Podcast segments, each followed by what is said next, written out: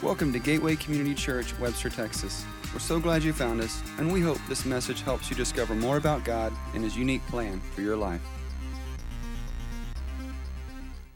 Well, some good stuff there, and we're glad you're here with us uh, as we continue in our series on Believe, looking today at humanity.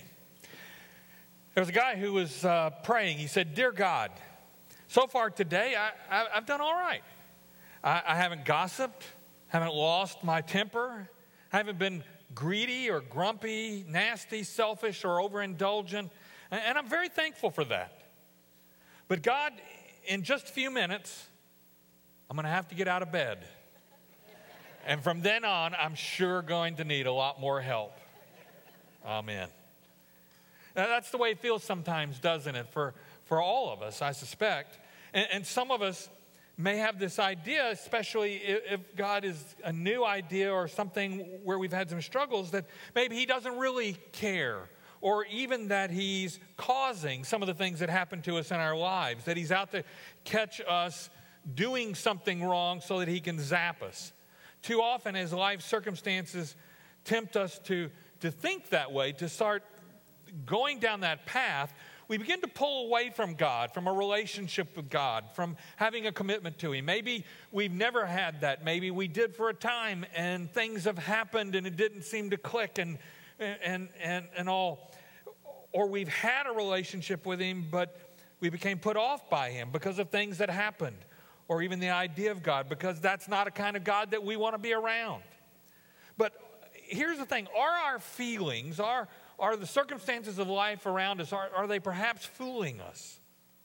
It's why, as we've been going through this belief series, we said that the Bible is, in fact, the best revealer of God and His will for our lives. Eh, that it more clearly than anything else points to the truth.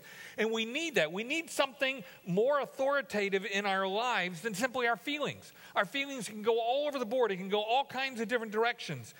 And yet, if we accept that the Bible provides this, then we have a, a, a way, something authoritative that we can use to ground ourselves in, in truth and not just our feelings. And that leads to our question today, our key question for this week. How does God see us?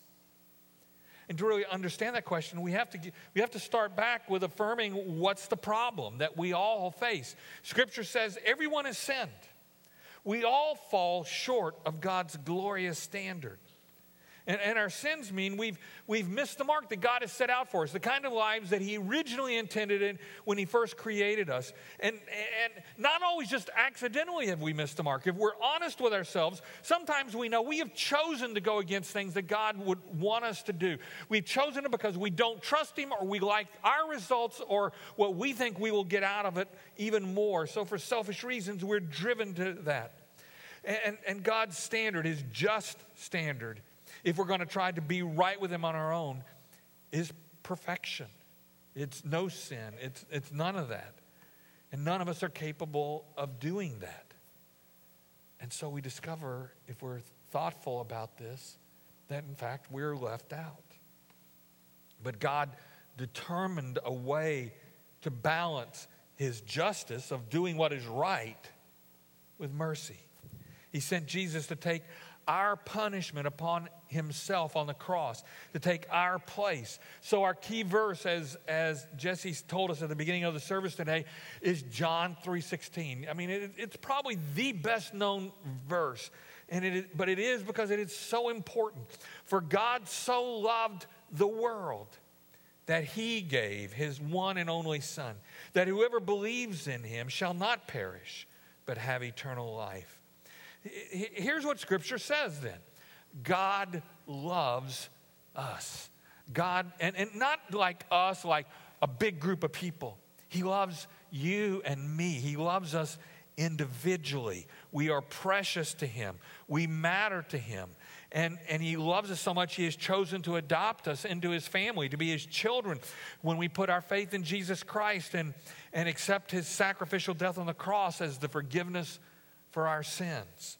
And, and, it wasn't simply a deal that, that God somehow felt obligated to broker, that he, that he was supposed to do it or he had to do it. Jesus said, in fact, the Son of Man came to seek and save those who are lost. That's why he came. Jesus said this in the context of welcoming a tax collector named Zacchaeus into the kingdom of God after Zacchaeus had repented. He, he said this, and it was really important, the context here, because there were others around who could not believe that Jesus would welcome a sinner, that Jesus would go to the home of a sinner, a notorious sinner, someone who, in collecting taxes, went against the people. Jesus did this, though. In fact, he did it all the time. He went against public opinion and sympathies. Just a few chapters earlier in the same gospel, the Gospel of Luke, Jesus was creating a stir for the same reason. In Luke chapter 15, beginning in verse 1, it says, Tax collectors and other notorious sinners often came to listen to Jesus teach. In other words, we're not looking at a single occurrence here, like this just happened this one time and they caught him.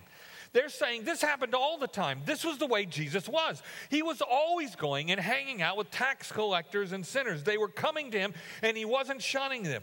It goes on to say this made the Pharisees and teachers of religious law complain that he was associating with such sinful people, even eating with them. Now, in our day, a lot of times we go to eat with people uh, out of uh, practical reasons. We're hungry. Uh, our coworkers. We want to make a deal or something like that. And, and so uh, going to a meal doesn't necessarily convey that you're all in with the person you're going to, uh, to a meal with. But in the time of Jesus, that is exactly what it meant. It was a, it was a means of fellowship. You did not go to meet with someone that you did not have like views and, and cared about. It was, a, it was a stain on your reputation. And here's Jesus, this, this man of God, this rabbi, who is going to eat with, Pharise- with, with uh, sinners and tax collectors.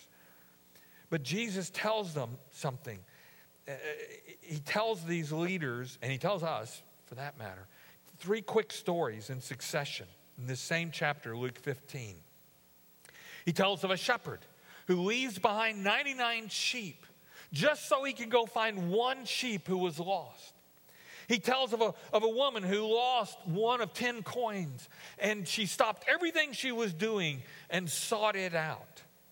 And finally, he told of a father who had two sons, and one of the sons rebelled, as, as some of you have experienced a child rebel. Rebel to the point of saying, I, I don't want you to be my father anymore. He sought his inheritance and left home.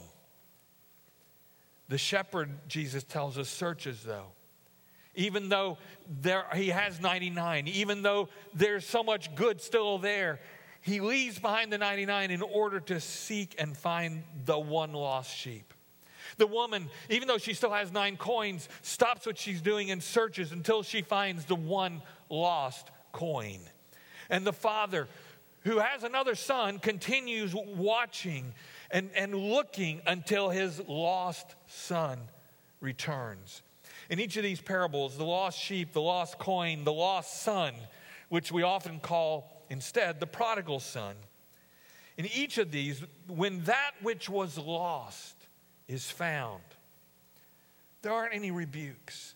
There aren't, I told you you would come back to me. I, I, I, I knew this would happen.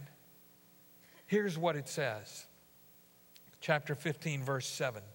There is more joy in heaven over one lost sinner who repents and returns to God than over 99 others who are righteous and have stayed away.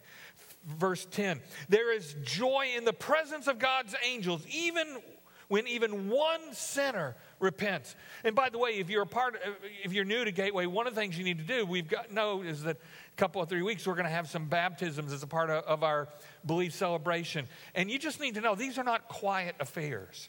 These are uh, times when we we applaud and we celebrate and we uh, hoot and holler and, and make noise. Why? Well, because when we look at Scripture what does it say? When, when that which was lost is found, it says the, the, the, there is joy in the presence of God's angels. And so we want to join in what God's angels are doing. We want to start practicing because if, for those of us who are followers of Christ, that's where we're going to be someday. And so we want to start practicing now how to celebrate to the, the heavenly way. And that's what heaven does is it celebrates when one who was lost is found. In verse 32, it says, We had to celebrate this happy day, for your brother was dead and has come back to life. He was lost, but now he is found. Jesus, in chapter 15 of Luke, he tells three stories in a row that each make a similar point. Something that we see Jesus do nowhere else in all of Scripture.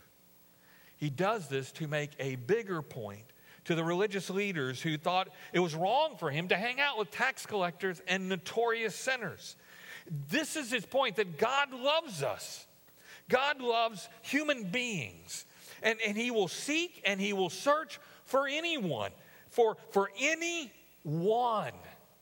Notice that one who is apart for him, because every one matters to him. Whether they, they never knew him, whether they, they knew him at one point, but they wandered off and got lost, or even if they dismissed God, they turned their back on him and said, I don't care about you anymore, I'm out of here.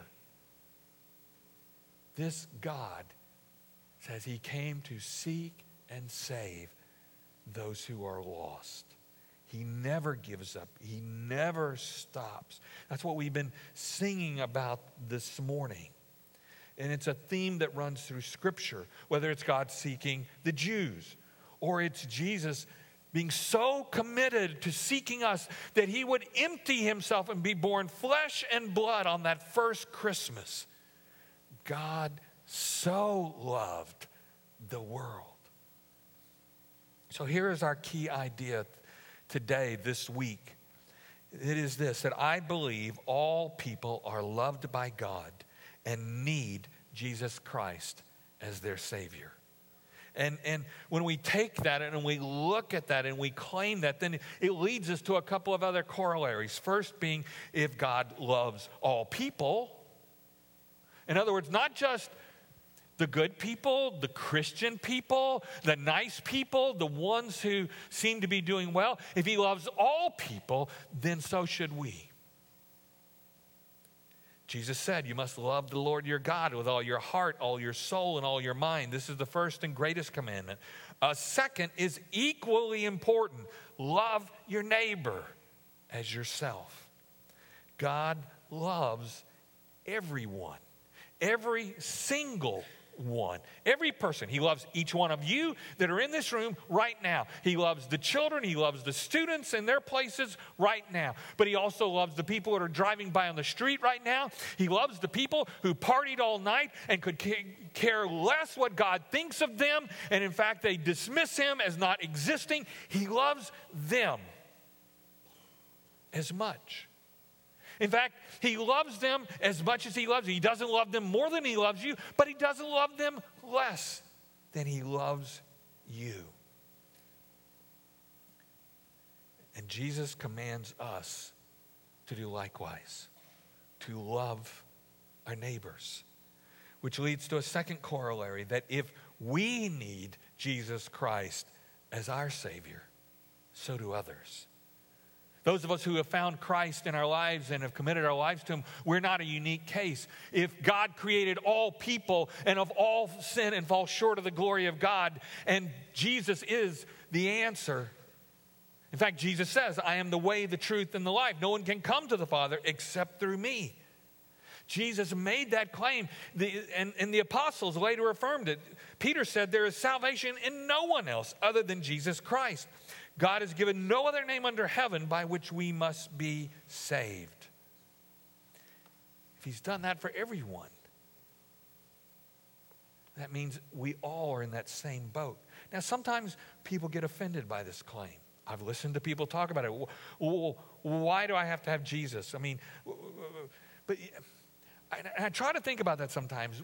You know, what's an analogy to me that can kind of look at it differently? And, and it, it occurred to me, maybe it's sort of like saying, okay, a few weeks ago, Super Bowl was here in Houston, and, and odds are most of us didn't go. But what if you didn't need a ticket to go to the Super Bowl. You didn't have to pay 3,000 or 5,000 or $15,000. It's just if you wanted to go, you could go. You could just walk in to NRG and, and find a great seat. You know, first come, first serve. Some of those people paid all that money. You get their seat first, you snooze, you lose. You know, what if they did that? Are there folks who would think that was wrong? In fact, are there folks who would have let you in the gate without a ticket? That anyone and everyone should just be able to go to the Super Bowl if they want to. And in fact, it's offensive and even discriminatory to say that they somehow have to buy a ticket to go see the Super Bowl right here in our own city. Now, is that what happened? Of course not. And something so much bigger happened. God has offered us the gift of salvation and eternal life. Even though we don't deserve it, we've done nothing in our lives in order to be able to earn it, but God offers us a way in through Jesus. He, says, I'm going to open the gate for everyone through Jesus. That's not offensive, that's grace. Everywhere else you have to pay. Everywhere else you have to meet certain standards. In fact, it is the least discriminatory offer ever made. We don't have to be born in some place. We don't have to have some kind of status. We don't have to come from a certain kind of family. We don't have to come from the right side of the tracks or, or can't come from the wrong side of the tracks. We don't have to be born in a certain nation or have enough money or gone to a certain amount of school. It is a free gift of God's grace that simply has to be received. And here's the thing if I don't deserve this gift. But by the grace of God, I've received it. And if, and if God does, in fact, love all people, not just me, then it stands to reason. And, and in fact, Scripture affirms this that God desires to offer this same gift to everyone. Not to some, not to the good people, not to the ones who are already in the door, to all. It would be the height of arrogance for me to claim it as my exclusive right. Look, I bought the ticket. Look, I'm the pastor. Look, I ought to get it, and doesn't matter about anyone else. In fact, out of gratitude for what God did for me in Christ, that I could not earn, that I did not deserve. The true mark of this gratitude is for me then to help God by offering His free gift to others. It's to say, not just, look, I, by the grace of God, got to go into the game, but in fact, if you join me, you can come with me. And so, again, I believe all people are loved by God, and all people need Jesus Christ as their Savior. That's where Scripture leads us as we've been walking through in this Believe series. And so, what difference does that make in how I live. In other words, how would my life change if I begin to see people, if I begin to see a person, not just a group of people, if I get, begin to see each person the way God sees them, not just my friends, but also some, some of the people I've never met, people I don't like, people who offend me, people who have hurt me. How if I see them differently? How would our world change? If each one of us truly believed every person needs Jesus Christ. Well, realizing God loves all people, first, we would value all human life. From conception to death, to place a very high value on human life. And, and, and all stages of life, you know, uh, not just the young or not just the old. I mean, sometimes we get caught up in whatever age group we're in that, that we're it and that other age group doesn't get it. But that other age group was created by God, just as my age group was created by God. We're all in this together. So, no matter what age, what stage, what form, God loves every single life. In Psalm 139, it says, For you, O Lord, formed my inward parts. You knitted me together in my mother's womb. I praise you, for I am fearfully and wonderfully made. Too often, human beings have dismissed people different from them whether it's because they're from another nation or another state or another city, or their appearance doesn't uh, line up with the kind of people I want to hang around with, or their social status, or their race, or their mental state, or their age. You, you name it. We human beings are really good at coming up of ways of divide, creating divisions between us and other people. We can always figure out a way to draw a line between us and somebody else.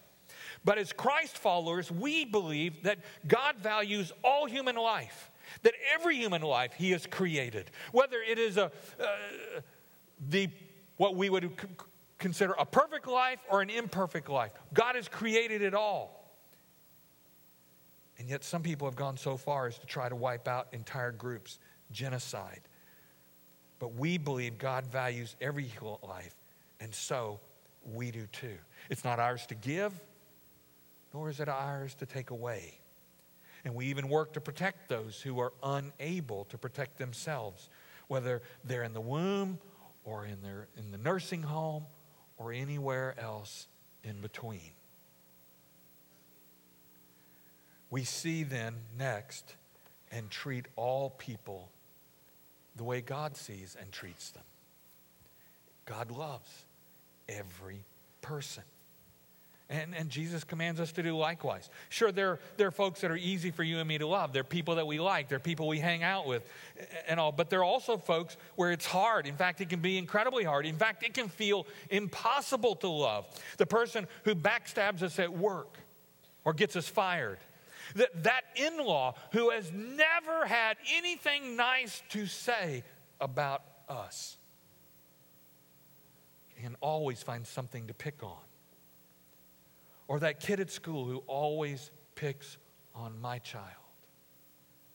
Some of us grew up in environments where, where it was normal to hate people who were different from us because of where they grew up, what color their skin, the way they talk, how much education they do or they don't have.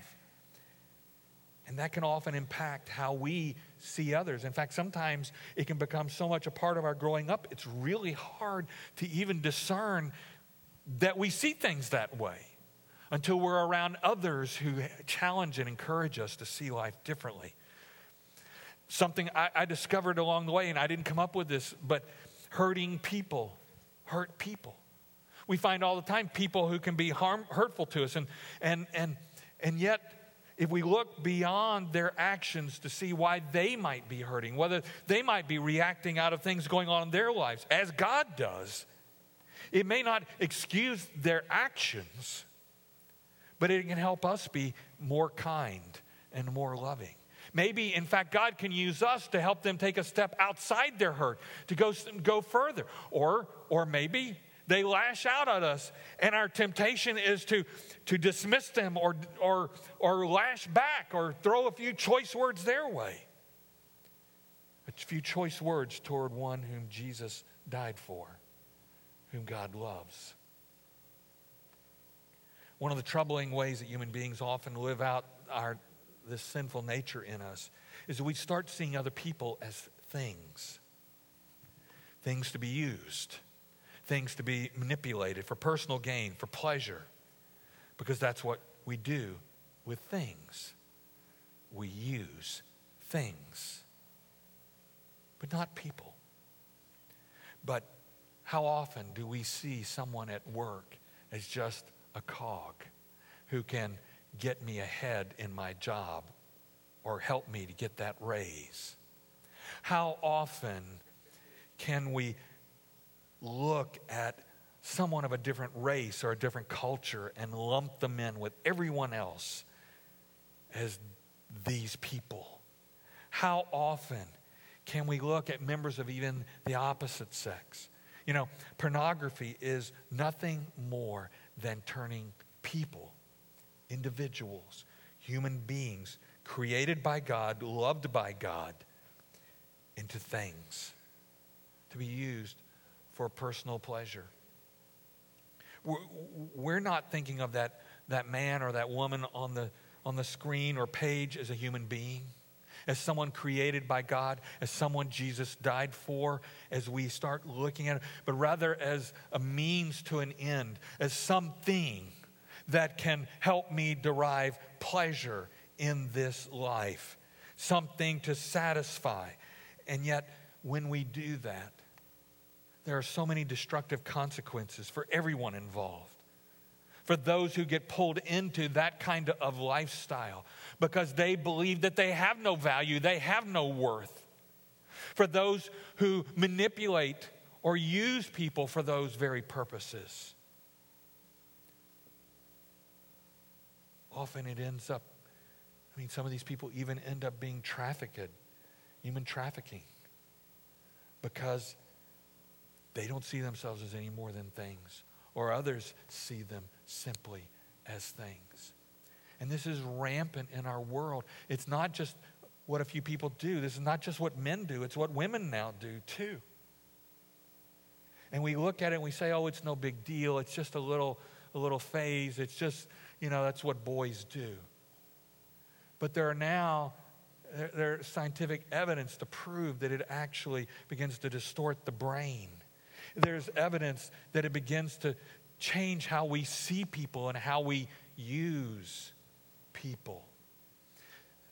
That it can damage relationships and marriages and lives. It is an addiction for some, but for even for those who it's not. Anytime we take one whom God created, beloved by God, precious to God, who has been through maybe we don't know what. And now we see them as a thing. Anytime we objectify people, turning them into things, we find it easy to rationalize hateful, hurtful actions. Yet, if even those who hate God are still loved by Him, His command and example for us is to do likewise. The Bible tells us in Romans 5 8, God showed his great love for us by sending Christ to die for us while we were still sinners, while we were in the midst of our sin, while we were still the problem, opposed to God and His ways. He loved us and has treated us far, far better than we deserve, even promising eternity with Him, apart from all the pain and suffering of this life for those of us who place our faith in Jesus Christ. Not because then it, it comes naturally to us, but because God loved us and has treated us so much better than we've ever deserved. Followers of Jesus Christ seek to see every person we encounter the way God sees them and to seek to treat them the way God seeks to treat them. And finally, we are compelled to tell all people about Jesus. I mean, how many of us have told a friend about a great movie? You know, we went and saw, man, it was so good, you need to go see it. Or we, we've been to a restaurant and it was a great food, you need to go try it right away. Or there's this new song on Pandora and you need to hear it. Why do we do that? We do that because we found something that we liked, something that made a difference in our lives. And if it's something we like, something that made a difference for us, we think it might make a difference for them. It might be something worthwhile for them to experience. Christians, followers of Jesus Christ, have discovered the greatest news in the history of the world that God loves us. God loves each and every one of us. Karl Menninger, who opened the Menninger clinics uh, in the last century, said if he could ever convince people in his clinics simply that God loved them, he said 90% of them could go home the next day. This reality is so important that he not only loves us, but he desires we experience abundant life now and eternal life forever with Him by receiving Jesus Christ into our lives as Savior and Lord. And I tell you this, not so much like it, it's some kind of guilt trip, well, if I don't do this, I'm a bad person, but rather look at it a different way. Look what God has done for me. And out of gratitude for all God has done for me, how would I not want to tell others this good news? How would I not want to share something that has changed my life? There are all kinds of implications. The, the Apostle Peter said, In your hearts, revere Christ as Lord. Always be prepared to give an answer to everyone who asks you to give the reason for the hope that you have. But do this with gentleness and respect. So, when should we be, we be prepared? Scripture says always. And what should we give them? We should give them an answer. And, and who should be prepared to give an, that answer to? Everyone who follows Jesus. And what is that answer? What is the reason for our hope? It is Jesus Himself, who is Lord of all, who, who came because He loves us, who died for us, that we might find eternal life through Him now and forever. And when we share this answer, this gospel, gospel simply means good news. When we share it in any situation where God opens a door for us, we have the opportunity to change a person's world by opening the door to them that they are loved, that they don't have to go out and do things to get somebody else to love them, that they don't have to worry about how they're going to get through the next day because God loves them. We get so caught up in feeling like we've got to meet somebody else's standards. We've got to be approved by somebody else. We, have got to be liked by somebody else in order to do our best. And the one who it matters does love us. And his love will never change. It's not based on good or bad. It's not based on where you were born or where you're from. It is a constant. And as we w- accept that into our lives, we have the opportunity to offer that to others, to change their hearts, their lives, their legacies. And in doing so, it helps us become more loving as we learn to lo- love others as Christ first loved us and continues to love us. Listen, I guarantee you that right now there is someone in your circle of influence who needs to hear the good news of Jesus Christ. There is someone who is not convinced or doesn't understand the implications that God loves them, that He cares about them, that they are precious to Him, that there is nothing they've done that is so bad that it cannot be forgiven. There is nothing so inherently wrong with them that God cannot overcome in them there is someone in your circle of friends, probably many people, but there's at least someone who needs to hear that good news. And in fact, on this insert, this sermon notes insert on the back near the bottom is a question Who is there right now in your circle of influence who needs to hear the good news of Jesus Christ? And you ought to write down a name. You ought to think of someone or some ones. God has placed people in your life and given you the opportunity to share your story of what Jesus did in your life and how Jesus can impact their life. You're a missionary. And here's the thing you are already exactly where you need to be.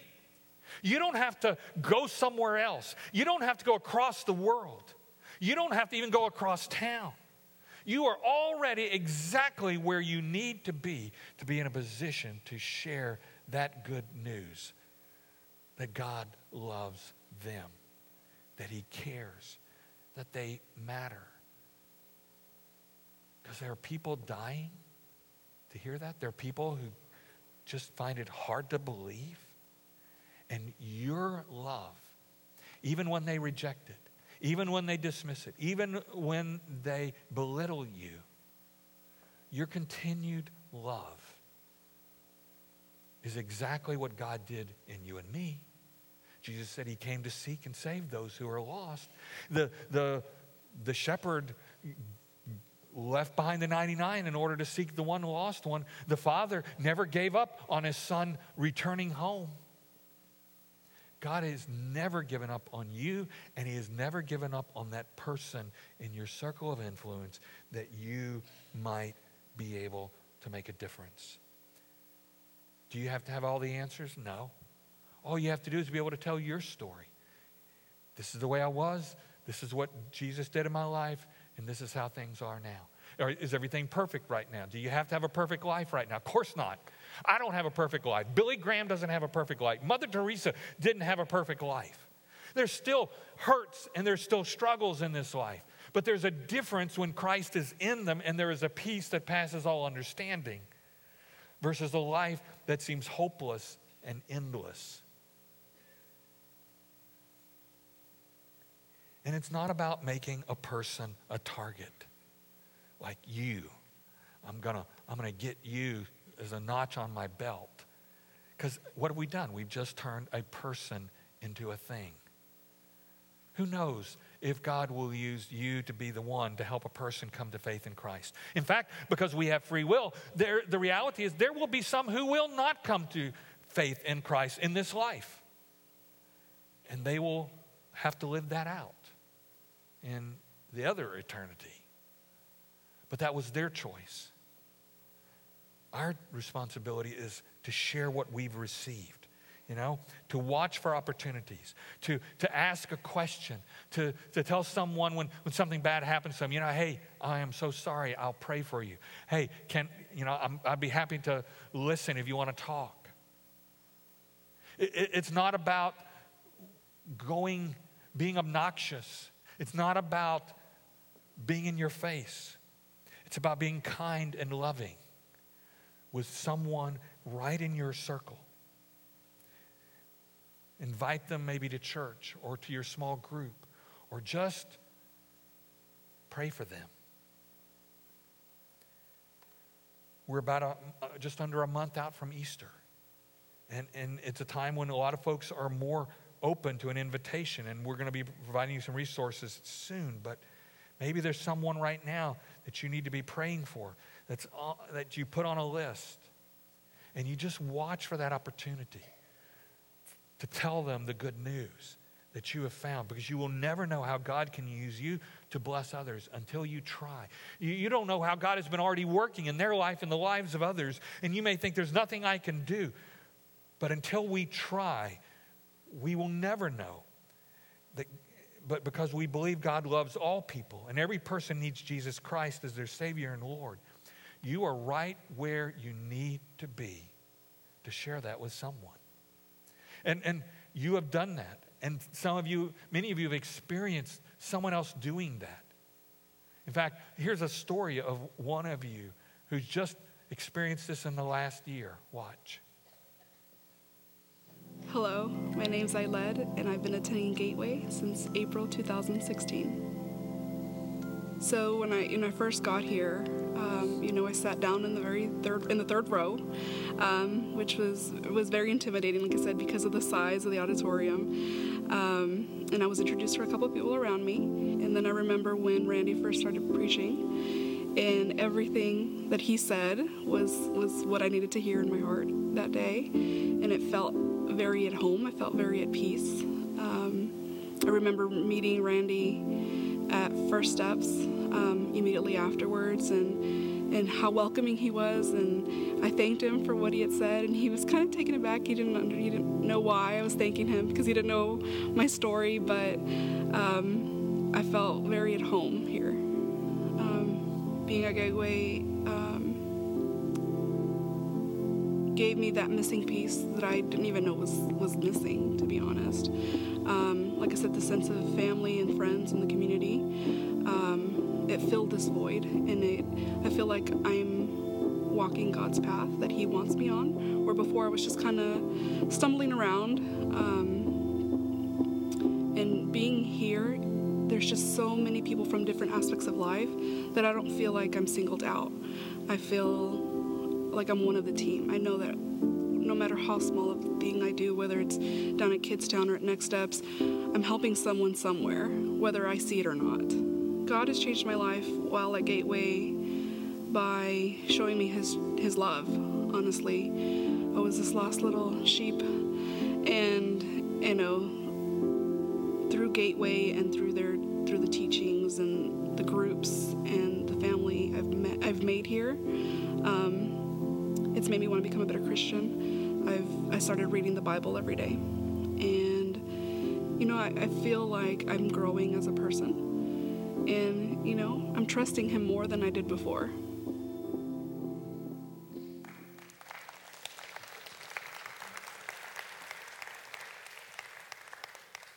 And what's so wonderful is that, I mean, I said I didn't know what I didn't have. And one of you uh, a woman named Birgit, a coworker, invited her. And she came. And God did so much. And, and now she's, she's a volunteer here. She's doing a lot of things. All of this just in, in less than a year. You and I just don't know. We don't realize how God is working, how much He loves others, and how He would love to work in and through us, right in our circle of friends, to make a difference. If, if we truly believe the truth that our beliefs have consequences, that what we're looking at here in, in this belief is teaching us about God, then, then the reality that God loves everyone means there's no one that he doesn't care about, no one that doesn't matter to him, no one that he doesn't want to work more in. And you and I can be used by him.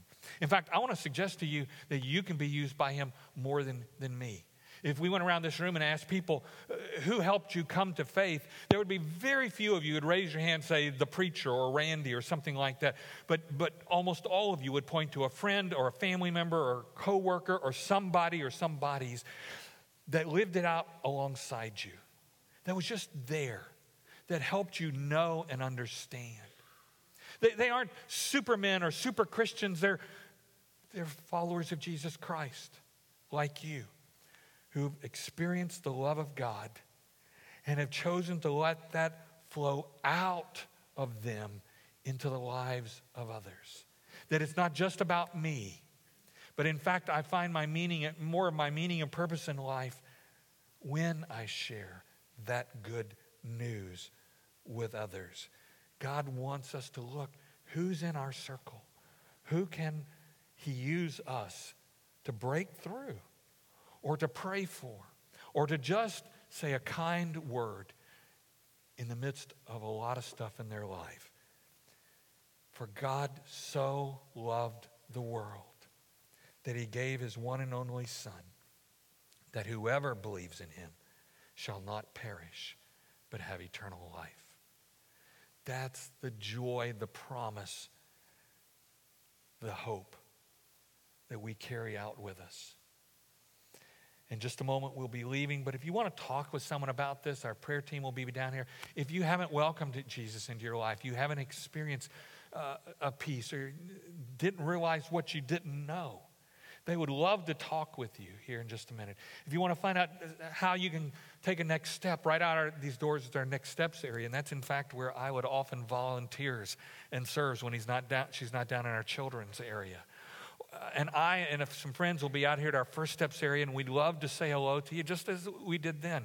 Not because I'm anything special, but because I, like each one of us, is trying to simply do what God has lifted us up to do and put us in a place to do. And when all of the pieces work together, God does amazing things. Would you join me as we pray? Heavenly Father, thank you for each and every soul in this room today. For you created each one, you love each one. There are no exceptions. No matter what thoughts may run through our mind, even right now, you love us. And love us so much that you would sacrifice your son for us. Father, help us to embrace that truth for ourselves, but, but beyond ourselves to recognize that it's true also for those around us in all of our circles of influence. So that, Father, we pray that you would use us to be your hands, your feet, your voice. That, that just as we went, many of us went out to serve last week, we would look for ways to serve each day, to express your love, your kindness, your gentleness, to pray for others, to be there, to come alongside, to encourage, that they may experience your love, that they may know that they are worthy of your love, that they are valued, that Jesus died for them too. Help us to share that good news, Father, we pray. In Jesus' name, amen. God bless you. He loves every one of you. To learn more about us, visit www.gateway-community.org. Welcome to your journey.